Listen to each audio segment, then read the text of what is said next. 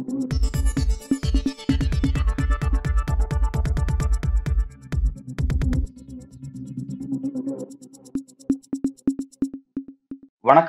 இது news focus Tamil இந்த நேர்காணலில் நம்முடன் அரசியல் பேச இணைந்திருக்கிறார் திமுகவின் முன்னாள் சட்டமன்ற உறுப்பினர் மற்றும் தேர்தல் பணிக்குழு செயலாளர் கடலூர் இளைய புகழேந்தி அவர்கள். வணக்கம். அனைவருக்கும் வணக்கம். சத்தீஸ்கர் மிசோரம் உள்ளிட்ட ஐந்து மாநில சட்டப்பேரவை தேர்தல் திருவிழா நட- நடைபெற்றுக் கொண்டிருக்கிறது. இன்னும் வெகு சில நாட்களில் மத்திய பிரதேசனுடைய சட்டப்பேரவை தேர்தல் நடக்க இருக்கிறது அங்கு தேர்தல் பிரச்சாரத்தில் ஈடுபட்ட உள்துறை அமைச்சர் அமித்ஷா ஒரு விஷயத்தை குறிப்பிட்டு பேசியிருக்கிறார். கடும் சர்ச்சைக்குள்ளாயிருக்கு என்ன சொல்றாரு அப்படின்னா பாஜக வெற்றி பெற்று ஆட்சி அமைத்தால் இங்குள்ள மக்களுக்கு ராமர் கோவிலுக்கான இலவச தரிசனம் வழங்கப்படும் சொல்லி சொல்லியிருக்கிறாரு. மதம் சார்ந்து அவர் கொடுத்திருக்க அந்த வாக்குறுதி கடும் சர்ச்சையை உருவாக்கி இருக்கிறது அந்த விஷயத்தை எப்படி பாக்குறீங்க? அதாவது அமித்ஷா சம்பந்தப்பட்ட விஷயம் அப்படின்னாலே அதை நம்ம வேற மாதிரியான பார்வையில பார்க்கணும். ஏன்னா யாரை பற்றியுமே கவலைப்படாத ஒரு நபர். மக்களை பற்றியோ மக்களுடைய நல்வாழ்க்கை பற்றியெல்லாம் என்னமே அக்கறையும் இல்லாத ஒரு ஆள். ஓட்டை வாங்கணும் அதிகாரத்துக்கு போகணும் ஆளுமையில் இருக்கணும். இதுதான் அமித்ஷா என்பதை நாமளா கற்பனையில சொல்லல. ஏன்னு கேட்டீங்கன்னா பார்லிமெண்ட் எலெக்ஷன் முடிஞ்ச உடனே எல்லாருக்குமே தெரியும். மிஸ்டர் நரேந்திர மோடி இந்தியாவில் இருக்கின்ற கள்ளப்பணம் அயல்நாடுகளிலே பதுக்கி வைக்கப்பட்டிருக்கிற கருப்பு பணங்கள் எல்லாவற்றையும் நூறே நாட்களில் கைப்பற்றி ஒவ்வொருவருடைய பேங்க் பேலன்ஸ் அக்கௌண்ட்லயும் 15 லேக்ஸ் பதினஞ்சு லட்சம் ரூபாய் போடுவேன் அப்படின்னு ஒரு கூட்டத்துல பேசுறாரு. எங்க? அங்கதான். தெளிவாக பேசுறார். குஜராத்ல பேசுறாரு. ரெண்டு கோடி பேருக்கு வருஷத்துக்கு வேலை. இதெல்லாம் வந்து காலியா இருக்குது. யாரும் வேலை கொடுக்கல. நான் கொடுக்குறேன். வருடத்துக்கு ரெண்டு கோடி பேருக்கு வேலை வாய்ப்பை உருவாக்கி தரப்போறேன். இதையும் பேசினார். அப்புறம் முடிஞ்சது ஆட்சிக்கு வந்தாங்க அந்த ரெண்டு மேட்ரையுமே தூக்கி எட்டால போட்டுட்டாங்க. அதை பத்தியே ஒன்றும் கவலைப்படல. ஆனா உண்மை என்ன? அமித்ஷா கிட்ட போய் கேட்டாங்க. பிரஸ் ரிப்போர்ட்டர்ஸ் எல்லாம் தெளிவா. எல்லாரும் கும்பலா போயிட்டு சார் என்ன சார் அவங்க வந்து பிரைம் மினிஸ்டர் சொன்னாரு என்ன ஆச்சு? அது என்ன நடவடிக்கைன்னு கேட்டான். எத்- எவ்வளவு பணம் நீங்க கைப்பற்றி இருக்கீங்க எவ்வளவு பணம் வந்து கழுப்பு பணத்தை ஒழிச்சிருக்கீங்க? அதெல்லாம் கொஞ்சம் சொல்லுங்க உடனே அமித்ஷா அழகா நின்னு சினிமாவுல வர வில்ல மாதிரி அப்படியே சிரிச்சுக்கிட்டே என்ன பேசினார் தெரியுமா? தேர்தல் நேரத்துல சொல்றதெல்லாம் ஒரு முக்கியமா எடுத்துக்கிட்டு நீங்க எல்லாம் வந்து பேசுறீங்களே. தேர்தல் தந்திரம் அது. இப்படியே சொல்றாரு தேர்தல் தந்திரம். மக்கள் முன்னால எங்களுடைய இவரு மிஸ்டர் நரேந்திர மோடி அவருடைய பாணியில அவர் வித்தியாசமா அவர் அதை சொல்லியிருக்கிறாரு. அதெல்லாம் போய் முக்கியத்துவம் கொடுத்து கேட்டுக்கிட்டு இருக்காதீங்க. அப்படின்னு போறாரு சிரிச்சுக்கிட்டே. இதை அதோட விட்டுடணும். இந்த வாக்குறுதி அது இதெல்லாம் நீங்க வந்து திரும்பி கேட்கக்கூடாதுன்னு சொன்ன அமித்ஷா இன்னைக்கு இத சொல்றார். அப்ப இத சொல்லும் போது இதுல இருக்கக்கூடிய நிலைப்பாடுகள் அவருக்கு என்ன? ஜனங்களை ஏமாத்தி ஓட்டு வாங்கணும். ஓட்டு வாங்குறதுக்கு ராமனை பயன்படுத்துறாரு. அததான் சிவசேனாவினுடைய தலைவர். இவங்களை விட பாரதிய ஜனதா ஆர்எஸ்எஸ் சங் பரிவார் பஜ்ரங் தல் போன்ற இந்த கும்பலை விட மிக நீண்ட நாட்களாக மகா மராட்டியத்துல இந்துத்துவா இந்து என்ற ஒரு மதம் சார்ந்த ஒரு அமைப்பு ரீதியாக இருந்தது சிவசேனா. அந்த சிவசேனாவுல இப்ப ராவுத் அவர்கள் இருக்காங்க. அவர் வந்து என்ன சொன்னார்? இதை சொன்ன உடனே என்னது? ராமன் என்ன உங்களை வந்து அங்க ஏஜென்ட்ட போட்டாரா? அது என்ன உங்க கட்சியுடைய கோயிலா? கரெக்டா கேட்டார். அது என்ன பாரதிய ஜனதா கோயிலா அது? அது என்ன உங்க கட்சி கோயில் மாதிரி நாங்க இலவசமா விடுறோம்னா அப்ப என்ன அர்த்தம்? அப்ப எல்லா கோயில்லையும் கட்டணம் வசூலிக்கிறீங்களா? எல்லா இடத்துலையும் ஃபைன் போட்டிருக்கா? எனக்கு ஒன்றும் புரியலீங்க. என்னங்க அர்த்தம் இதுன்னு தெளிவா கேட்டார். இவைகள் எல்லாம் தேர்தல் நேரத்தில் பயன்படுத்துவது தவறு. வன்மையாக நாங்கள் கண்டிக்கிறோம். இது வந்து இனிமே இதை இது இதோட விட்டுடுங்கன்னு சொல்லி அவரும் வந்து தெளிவா சொல்லிட்டார். அவர் கேட்ட கேள்வியில அழகானது இருக்கு. அதே நேரத்துல இன்னொன்னு நம்ம என்ன சொல்றோம்னா இப்படி நீங்கள் தேர்தலில் ஓட்டு வாங்குறதுக்காக ராமனை பயன்படுத்துறது. கோயிலை பயன்படுத்துறது. வழிபாட்டு முறைகளை பயன்படுத்துவது. சட்டப்படி தப்பு. இந்த பிஜேபி இந்த பாசிச ஆர்எஸ்எஸ் குரூப்ஸ் இந்தியாவில் இருக்கிறாங்கன்னு தான் பேரு. ஆனா இந்தியாவில் இருக்கிற சட்டங்களை பத்தியே கவலைப்பட மாட்டாங்க. நாங்க பேசுவோம். இப்ப என்ன எதுக்கு? அப்படின்னு கேள்வி கேட்கிற ஆட்கள். அப்படி கேட்டுதான் இப்போ வந்து அயோத்தி இதை. இதையே வந்து இங்க இருக்கிற போர் டுவெண்ட்டி மலை. இவனுங்களுக்கு இதெல்லாம் பழக்கமாயி போச்சு. போர் டுவெண்ட்டி மலைனா மிஸ்டர் அண்ணாமலை. அழகா புதுக்கோட்டையில பேசுறாரு இந்த பார்லிமெண்ட் தேர்தலில் நீங்கெல்லாம் ஓட்டு போட்டீங்கன்னா இங்கிருந்து அயோத்திக்கு ரயில். அந்த ட்ரெயினில் ஆகின்ற செலவு அத்தனையும் நாங்கள் ஏற்றுக்கொள்கிறோம். அது பாஜக அரசு ஏற்குமா இல்ல பாஜக கட்சி ஏற்குமா அந்த செலவு? பாஜக ஏற்கும்னாரு. மிஸ்டர் அண்ணாமலை வந்து அரசுல அரசாங்கத்து பதவியில் இருக்கிறவர் இல்ல. அவர் வந்து கட்சியினுடைய தலைவர். அவர் என்ன கேட்கிறாரு சொல்றாரு பாஜக ஏற்றுக்கொள்ளும். ஏன் ஏற்றுக்கொள்ளாது? அதனாலதான் கரூர் எம்பி ஜோதிமணி ஒரு கா இந்த போர் டுவெண்ட்டி மேல மேல அண்ணாமலை மேல சொன்னாங்க பாருங்க. என்ன சொன்னாங்க தெரியுமா? அவங்க தெளிவா மாதத்திற்கு மணல் மாஃபியாவிடம் இருந்து அறுபது லட்சம் ரூபாய் பெற்றுக்கொண்டு ஆட்டம் போடுகிற அண்ணாமலையே அடக்கி வாசின்னு அவங்க பேசி ஒரு வாரம் ஆகுது. எல்லாத்துக்கும் மறுப்பு தெரிவிச்சு வேகமா பதில் பேசக்கூடிய அண்ணாமலை அதனாலதான் நான் போர் டுவெண்ட்டி போனன்றது. இப்ப பாருங்க இதுல சைலண்டா இருக்காரு. அவரு சைலண்டா இல்ல அவரு அவர் அந்த விஷயத்துல ஒரு விளக்கம் கொடுத்தாரு. ஒரு பெண் என்பதால் உன்னை சும்மா பொழைச்சு போட்டு விடுறேன் இல்லாட்டி நான் வேற மாதிரி ஹேண்டில் பண்ணுவேன் அப்படின்னு சொல்லி அந்த அம்மாவுக்கு பதிலடி கொடுத்து பேசினாரு அவரு. இதுக்கு பேரு விளக்கம் கிடையாது. இதுக்கு பேரு விளக்கம் கிடையாது. வாய்ச்சண்டை குழாய் சண்டை தெருச்சண்டையாக அதை மாத்தலாம்.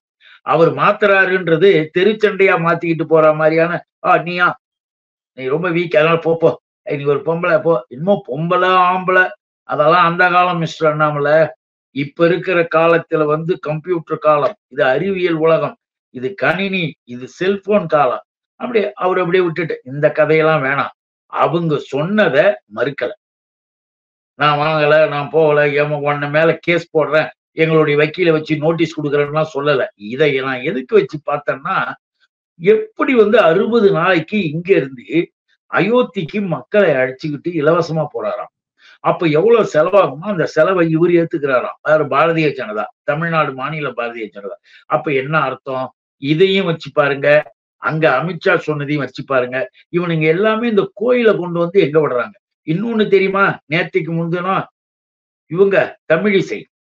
அவங்க என்ன பண்ணாங்க தெரியுமா? அடாடா ரொம்ப பக்தி முத்தி போச்சு முத்தி போய் திருச்செந்தூர் கோயிலுக்கு போய் திருச்செந்தூர் கோயில்ல அங்க இருக்கக்கூடிய அந்த லிங்கம் எனக்கு அதெல்லாம் தெரியாது போறவங்க ரைட் போயிட்டு வாங்கன்னு போறோம் அந்த திருச்செந்தூர் கோயில்ல ஏதோ ஒரு இது லிங்க என்னமோ இருக்குமா அந்த இடத்துலலாம் போயிட்டு செல்போன் எடுத்திருக்காங்க செல்போன்ல செல்ஃபி எடுத்துருக்காங்க செல்ஃபி எடுத்து அந்த அம்மா என்ன பண்றாங்க? அவங்களுடைய வலைதளத்துல இதெல்லாம் வருது. ஒரு மாதத்துக்கு முன்புதான் நம்முடைய சென்னை உயர்நீதிமன்றம் திருச்செந்தூர் கோயில்களுக்குள்ளே எந்த விதத்திலும் செல்போன்கள் எடுக்கக்கூடாது தடை செய்யப்பட்டதுன்னு தடை போட்டிருக்காங்க. அது அங்க இருக்கிறவங்களும் சொல்றாங்க.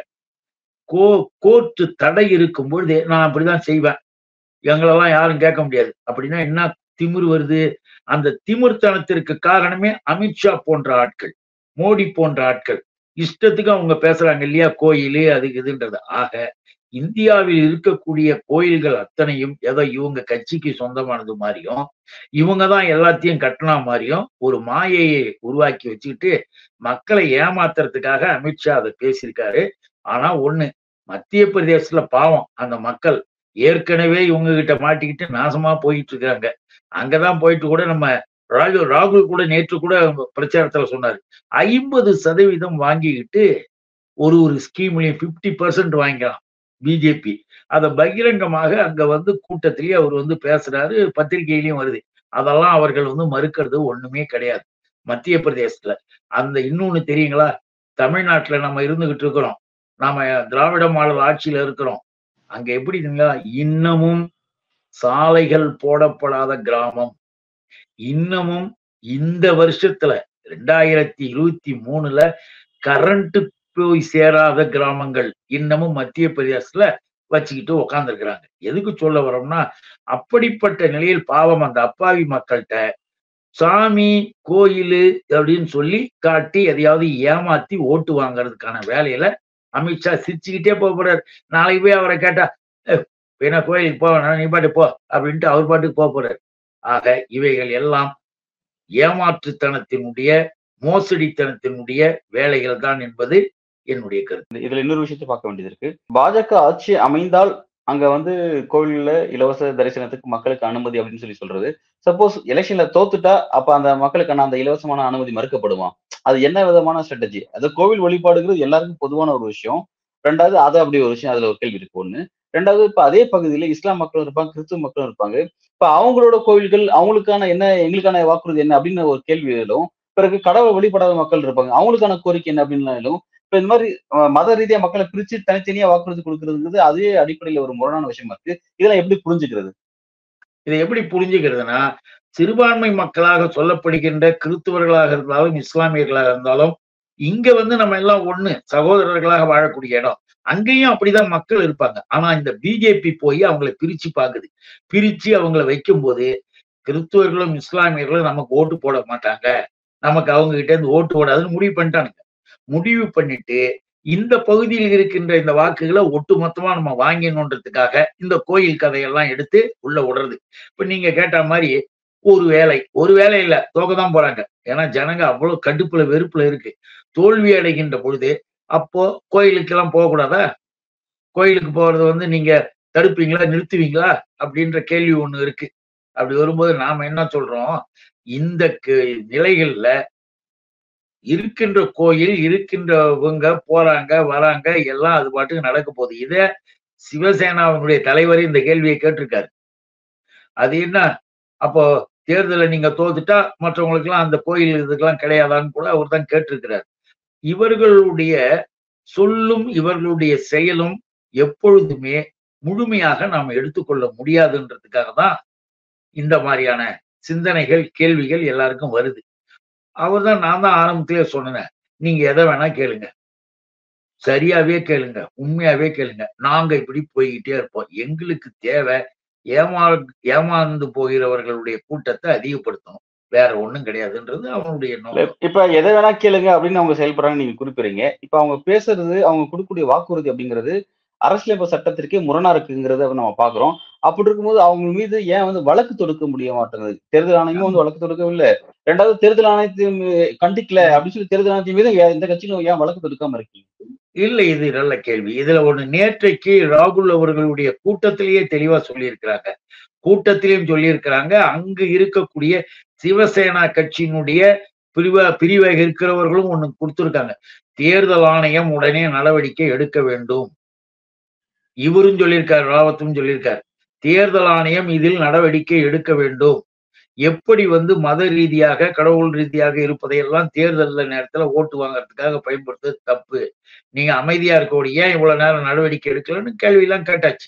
ஒரு உண்மை என்னன்னு கேட்டீங்கன்னா இருக்கக்கூடிய இந்திய துணைக்கண்டத்தினுடைய நிர்வாக ரீதியாக பொதுத்துறைகளே மாத்திட்டானுங்க கார்பரேட்டுக்கு இன்னும் அரசியலமைப்பு நிலையில இருக்கக்கூடிய அந்த நிர்வாகத்துறையில எல்லாவற்றிலும் மெயின் பிளேஸ வந்து பிஜேபி வந்து ஆர்எஸ்எஸ் காரங்களை உள்ள போட்டுக்கிட்டு இருக்காங்க. ஐஏஎஸ் இப்ப இந்த ஐபிஎஸ் எல்லாம் போட்டாங்களே இந்த ஆர்எஸ்எஸ் ரவிலாம் நம்ம ஊருக்கு. ரவிலாம் வந்த மாதிரி எல்லா அதிகார மட்டத்திலும் உயர் மட்டத்துல கொஞ்சம் கொஞ்சமாக இவர்களின் ஆக்கிரமிப்பு நடந்துகிட்டு இருக்கு. அது ஒரு பக்கம். இன்னொன்னு நீங்க புகார் கொடுத்தாலும் கம்ப்ளைண்ட் கொடுத்தாலும் எடுத்து வச்சுட்டு வர பதினேழாம் தேதி தேர்தல். வர பதினேழு தேர்தல். இன்னும் எத்தனை நாள் இருக்கு? இந்த நேரத்துல இதோ எடுக்கிறோம் அதை எடுக்கிறோம் விசாரிக்கிறோம் போறோம்னு தூக்கி வச்சுட்டு வேலை பார்க்கலாம். அதனாலதான் ஓப்பன் மீட்டிங்லயே கேட்டுட்டாங்க. தேர்தல் ஆணையத்தின் மூலமாக நடவடிக்கை எடுக்கணும்னு. தேர்தல் ஆணையம் அமைதியா இருக்கு. அதுக்கு மேல இந்த நாட்டுல இப்ப இருக்கிற நிலையில நம்ம சட்டத்திற்கான மரியாதையே அவ்வளவுதான். இப்ப இந்த இடத்துல ஒரு கேள்வி. அதாவது தேர்தல் பிரச்சாரத்தையோ அல்லது பொது இடங்கள்லயோ சரி பிரதமர் மோடி குறித்தோ அல்லது பாஜக குறித்தோ எதிர்க்கட்சி தலைவர்கள் யாராவது ஏதாவது ஒரு வார்த்தையில் தெரியாம வாயிலிருந்து வந்தாவோ அல்லது வேண்டுமென்று பேசினா கூட சரி அதை சரியா ஐடென்டிஃபை பண்ணி அதை எதிர்த்து வழக்கு தொடுக்கிறாங்க. வழக்கு தொடுத்து அந்த பேசினவரை முடக்குறாங்க. அரசியல் களத்துல முடக்கிறத நம்ம பாக்குறோம். அப்படி இருக்கும்போது பிரதமர் நரேந்திர மோடியோ அல்லது அமைச்சர் உள்துறை அமைச்சர் அமித்ஷாவோ இந்த மாதிரி சட்டத்துக்கு புறமா பல்வேறு இடங்களில் பேசுறாங்க அப்படின்னும் போது இதெல்லாம் வந்து அவங்க அடிப்படையில பெரிய குற்றவாளி அப்படிங்கிறது உறுதிப்படுத்தும் வகை மெட்டீரியல் எவிடன்ஸோட இருக்கு. இதெல்லாம் எதிர்த்து ஏன் எதிர்க்கட்சிகள் வந்து நீ நீதிமன்றத்தை நாடி அவங்களும் முடக்க மாட்டேங்கிறீங்க நீங்க? இல்ல. இதற்கான முடிவுகள்லாம் எடுக்கப்பட்டு இருக்கு இவைகள் எல்லாம் சரியான ஆதார ஆவணங்களோட சேகரிக்கப்பட்டு இருக்கு விரைவிலேயே இதற்கான நடவடிக்கைகள் உண்டு. இப்ப இருக்கக்கூடிய சூழ்நிலை தேர்தல் பிரச்சாரம் அஞ்சு மாநில தேர்தல். தேர்தல் பிரச்சாரத்துல முழுவதும் இறங்கிட்டு இருக்கும் பொழுது இவைகளுடைய இவங்க மேல வழக்கு போடுறது நேற்றைக்கே முடிவு பண்ணியிருக்காங்க. முடிவு பண்ணி இன்னைக்கு எல்லாம் பேசிட்டோம்னு ரெண்டு நாள்ல தெரியும். ஆனா வழக்கு உண்டு. உள்துறை அமைச்சர் அமித்ஷா மீது வழக்கு தொடுக்கிறது உறுதிதானா அமித்ஷா மேலதான் வழக்கு போடணும்னு முடிவு பண்ணியிருக்காங்க. இந்த இதுக்காகவே மெயினாக பேசி இருக்கிறாங்க இன்னும் அதனுடைய அடுத்த கட்ட நடவடிக்கைகள் இன்னும் இரண்டு நாள்ல தெரியலாம் கூடுதலா வந்து பிரதமர் நரேந்திர மோடி பிரச்சாரத்துல இன்னொரு விஷயத்தை குறிப்பிடுறாரு. நான் நாட்டுக்காக என்னைய அர்ப்பணிச்சு கடுமையா உழைச்சிக்கிட்டு இருக்கேன். என்ன அசிங்கப்படுத்த வேலையை காங்கிரஸ் தொடர்ச்சியா மேற்கொண்டுட்டு இருக்கு. பல இடங்கள் என்ன கலங்கப்படுத்துறாங்க. பட் நாட்டினுடைய மக்களுக்காகவும் நான் பல்வேறு சேவை செஞ்சுட்டு இருக்கேன். இதுக்காகவும் அந்த அசிங்கத்தை அந்த கலங்கத்தை நான் பொறுத்துக்கிறேன். பொறுத்துக்கிட்டு நான் அரசியல் களம் ஆண்டுட்டு இருக்கேன் அப்படின்னு அவர் தன்னோட கருத்தை பதிவு பண்ணியிருக்காரு அதை எப்படி பாக்குறீங்க எப்படி பாக்குறதுன்னா மோடியினுடைய நாடகத்துல இவைகள் எல்லாம் ஒரு காட்சிகள். ஆனா மோடியினுடைய நாடகத்தினுடைய ஒரிஜினாலிட்டியை பார்க்கணும் ஸ்கிரிப்ட நல்லா தெரியுங்களா? ஓபிசி அப்படின்னு சொல்லுவாரு. யாரே? மிஸ்டர் நரேந்திர மோடி.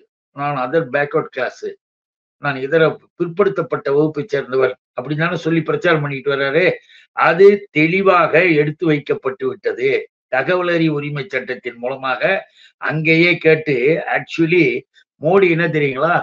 மோடி உண்மையில் பிறப்பால் மோத் கஞ்சி என்கின்ற உயர் ஜாதியை forward class committee community forward class கம்யூனிட்டியை சேர்ந்த அந்த மோத் கஞ்சின்றதுல இவர் பிறந்தாரு. இவருக்கும் பேக்வேர்டுக்கும் சம்பந்தமே கிடையாது.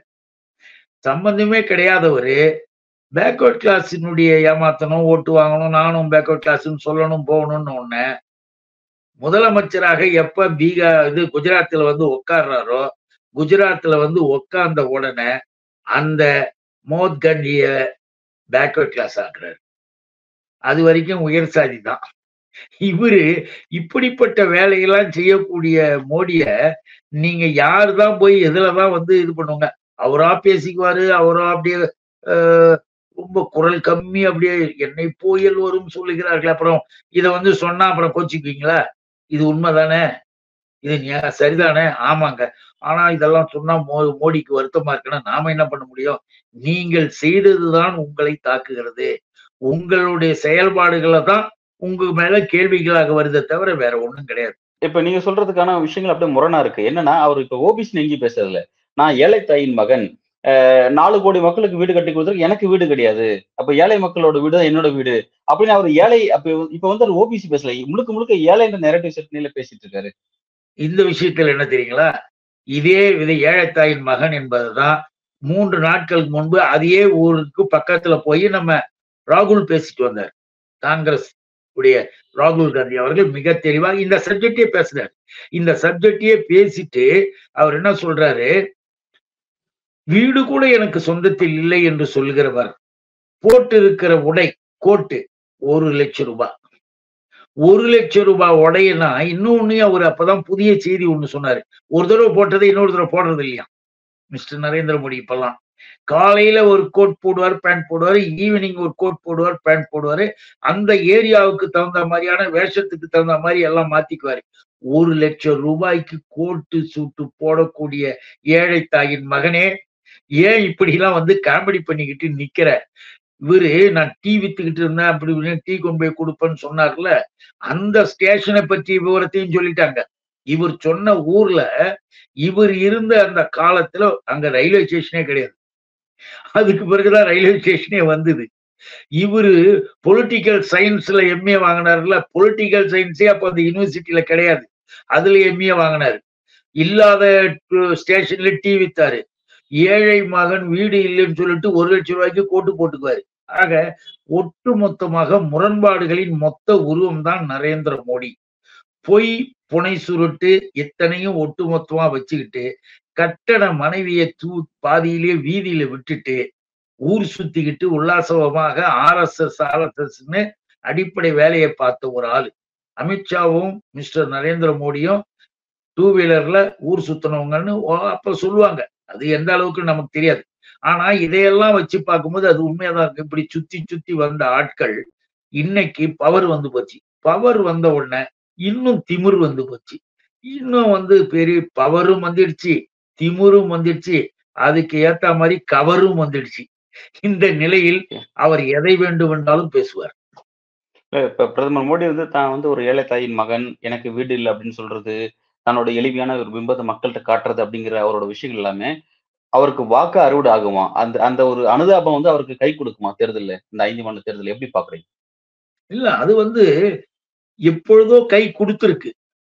எத்தனையோ முறை கை விட்டு இருக்கு இன்னைக்கு கை விட போகுது.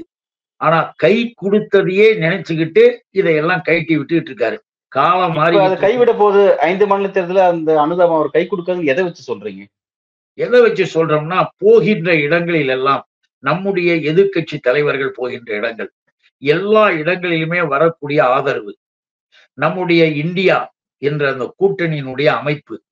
மாநிலங்கள்ல அங்கங்கு மாறுபட்ட கருத்து இருந்தாலும் கூட இந்த பிஜேபியை தோற்கடிக்க வேண்டும் என்ற அந்த உணர்வு எல்லாத்துக்கும் ஒட்டுமொத்தமா இருக்கு. நமக்கு இதுக்கெல்லாம் அடிப்படை என்ன தெரியுங்களா? எங்களுடைய தலைவர் தமிழக முதல்வர் அண்ணன் தளபதி. ஏன்னா யார் வர வேண்டும் என்பதை விட யார் வரக்கூடாது என்பதுல தெளிவா இருங்கன்னாரு யார் வரக்கூடாதுன்னா பிஜேபி வந்துடக்கூடாதுன்றதுல அஞ்சு மாநிலத்திலையும் மக்கள் மன்றத்துல நல்ல பிரச்சாரம். பேசிக்கலா போயிருக்கு. இவர்களும் வந்து அந்த கால பழைய கால மாதிரி கதை சொல்றது கோயில் சாமியை சொல்றது இதை சொல்றது மதங்களை பிரிக்கிறது இவங்களை இந்த வேலைகளை தான் இன்னைக்கும் செய்யறானுங்க ஆனா இவைகள் எதுவும் இந்த தேர்தலில் ஈடுபடாது.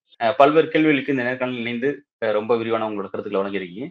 மிக்க நன்றி. இந்த நேர்காணல் இணைந்து அனைவருக்கும் வணக்கம்.